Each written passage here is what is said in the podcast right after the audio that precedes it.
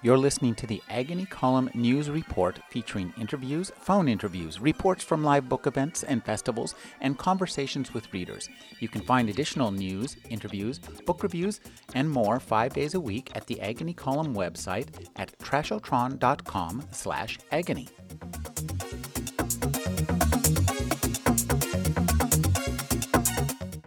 Science fiction does have a history, and it does have a body of work and a canon, and one of the people we owe that to, both in terms of the work itself and in terms of important critical work illustrating it, is our next and final reader for tonight, who's known not only for novels such as Herovitz World and Beyond Apollo and In the Stone House, which I don't really know, but was out there on the short story collection, and also for the Engines of Night, which is one of the seminal critical works of science fiction, and it gives me great pleasure to introduce Barry Mulzberg.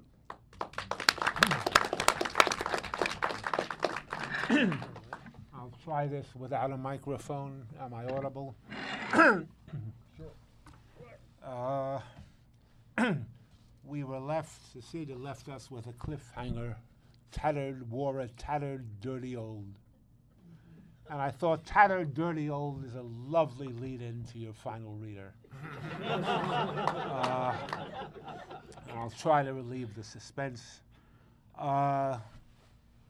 Robinson and Ms. Holland read from new work.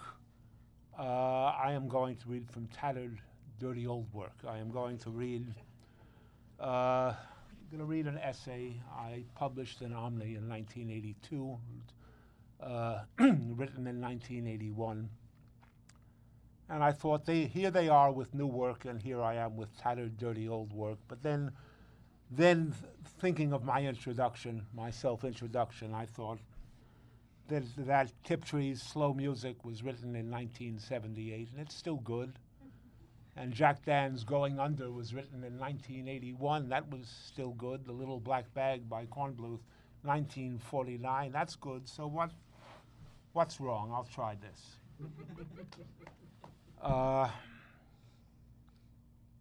In my youth, I went to Union Temple Sunday School and was exposed to a rabbi named Sidney Tedeschi, who always prefaced his sermons, "This will be 20 minutes, this will be 12 minutes. At least you should know how long you should suffer," he would say.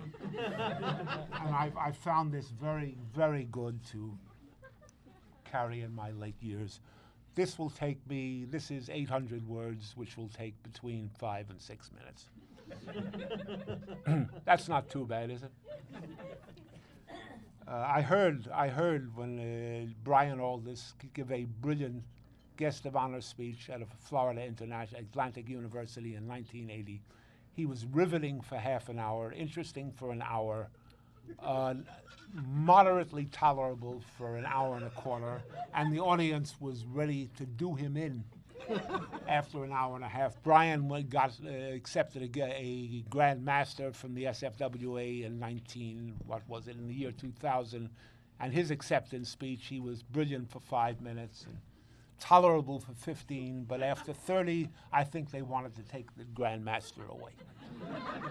All right, no more. You see, the introduction exceeds we all have a way to sneak microphone time. The Shores of Suitability will take me 6 to 7 minutes. The Shores of Suitability, Part 1.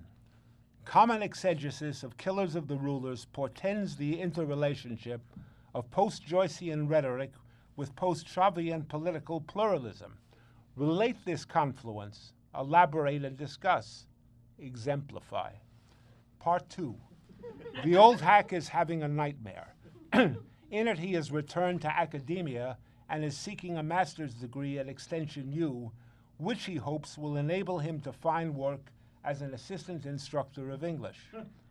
All right, it is a long shot, but he is almost out of ideas. The markets are really hell, and foreign sales have dried up, and he is having big trouble delivering on the one outline he has sold. So the old hack has enrolled in English 353A, science fiction, and the archetype, because in the catalog it seemed to be an easy 3 credits, no paper required. If he knows anything, he knows science fiction, right? Well, doesn't he? Now he is taking the final examination in the graduate level course, which appears to focus on an old Ace Double, Killers of the Rulers. He is especially qualified to deal with this book. He wrote it back in 1957 between wives at the old place on West 89th Street. Even so, the exam is giving him trouble. Big trouble. Part 3. The sub-theme of colonic usurpation in its Jungian relevance creates a multi-level tension in Killers of the Rulers, which points toward the induction of 3 distinct archetypes. Name these archetypes. Elaborate and discuss. Discuss further how a Freudian approach would defeat consummation of the blue alien incursion. Part 4. The old hack is not exactly sure how he got into this. It all seemed simple when he enrolled, didn't it? The reading list, which included many of his old favorites, indicated this would be a snap, to say nothing of the pleasant surprise of finding Killers of the Rulers right in there between More Than Human and the Forever Machine. But he suspected that things had begun to go wrong from the start.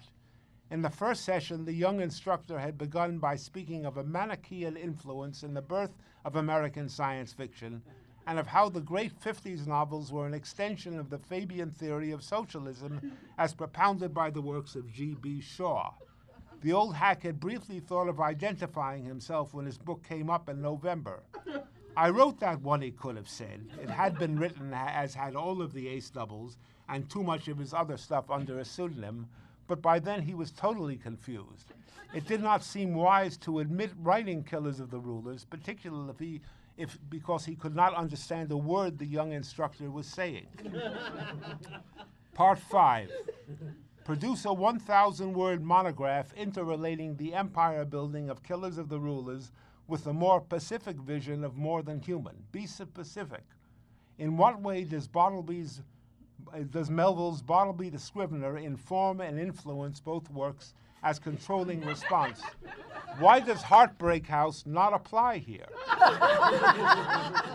Part 6, Heartbreak House. That's what West 89th Street had been. It was there, drunk and up against a deadline, that he wrote Killers of the Rulers on the kitchen table. The old hack hadn't even started it until the weekend before it was due. There had been all that excitement about him and Mabel Sue, and besides, for a $750 advance payable in halves, why should he get all upset about churning out this stuff to their convenience rather than his? Even then, the book kind of lurched along, what with Betty, wife number 1, crying and coming out of the bedroom now and then, only to throw another of his paperbacks at him while he sat there typing. Finally, he gave up, turned to the Cutty Sark, and took down that 1952 issue of Worlds of If, which he used to bloat up the novelette. In the end, the book was not what he had promised in the outline, but what the hell? Everyone lied and cheated in the small things. He had tried desperately to explain this to Betty. The important commitment was in getting the work done and to holding on to enough of the advance money to have a good blowout. Despite all the screaming, he had been only 3 days late, thanks to the Cutty Sark, but then the bastards took a month to deliver the check, by which time he was well embarked on that disastrous series of events that ended with Mabel Sue calling him a drunken liar and throwing his typewriter and the carbon of Killers of the Rulers out the third-story window. Part 6. Neologic devices in Killers of the Rulers account for, as in Finnegan's Wake, much of its sub-narrative power. Present and discuss 5 such devices. Analyze 2 of them. Describe how they function as a metaphoric combine of the blue aliens. Part 7. In his dream, the old hack brings his blank essay booklet up to the proctor midway through the 3 hours. I can't stand it, he says shakily. I can't stand it anymore. Just take me away. I'll be good. The proctor stares at him mercilessly through goggles of glittering glass. Help, help, the old hack whimpers, as he tumbles like a stone through various levels of his dream world. He finds himself then awake and 57 in his own bleak room at dawn, his hopes for an assistant instructorship at the college destroyed, the empty pages of Grandsons of the Killers of the Rulers littering the floor beside him, and this novel, his masterpiece he had told the editor to clinch the contract, the crown of his career, 3 months overdue today, and counting.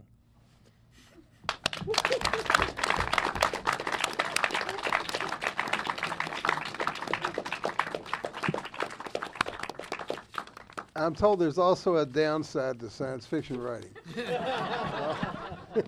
Well, let's take a break. The books are for sale. Books of all these authors and others are for sale, and our bookseller Jude has to leave after the break. So we will be signing books after the panel discussion. But let's all take a break and buy some books now. Get a beer, contribute to the children's charity, and take 7.5 minutes.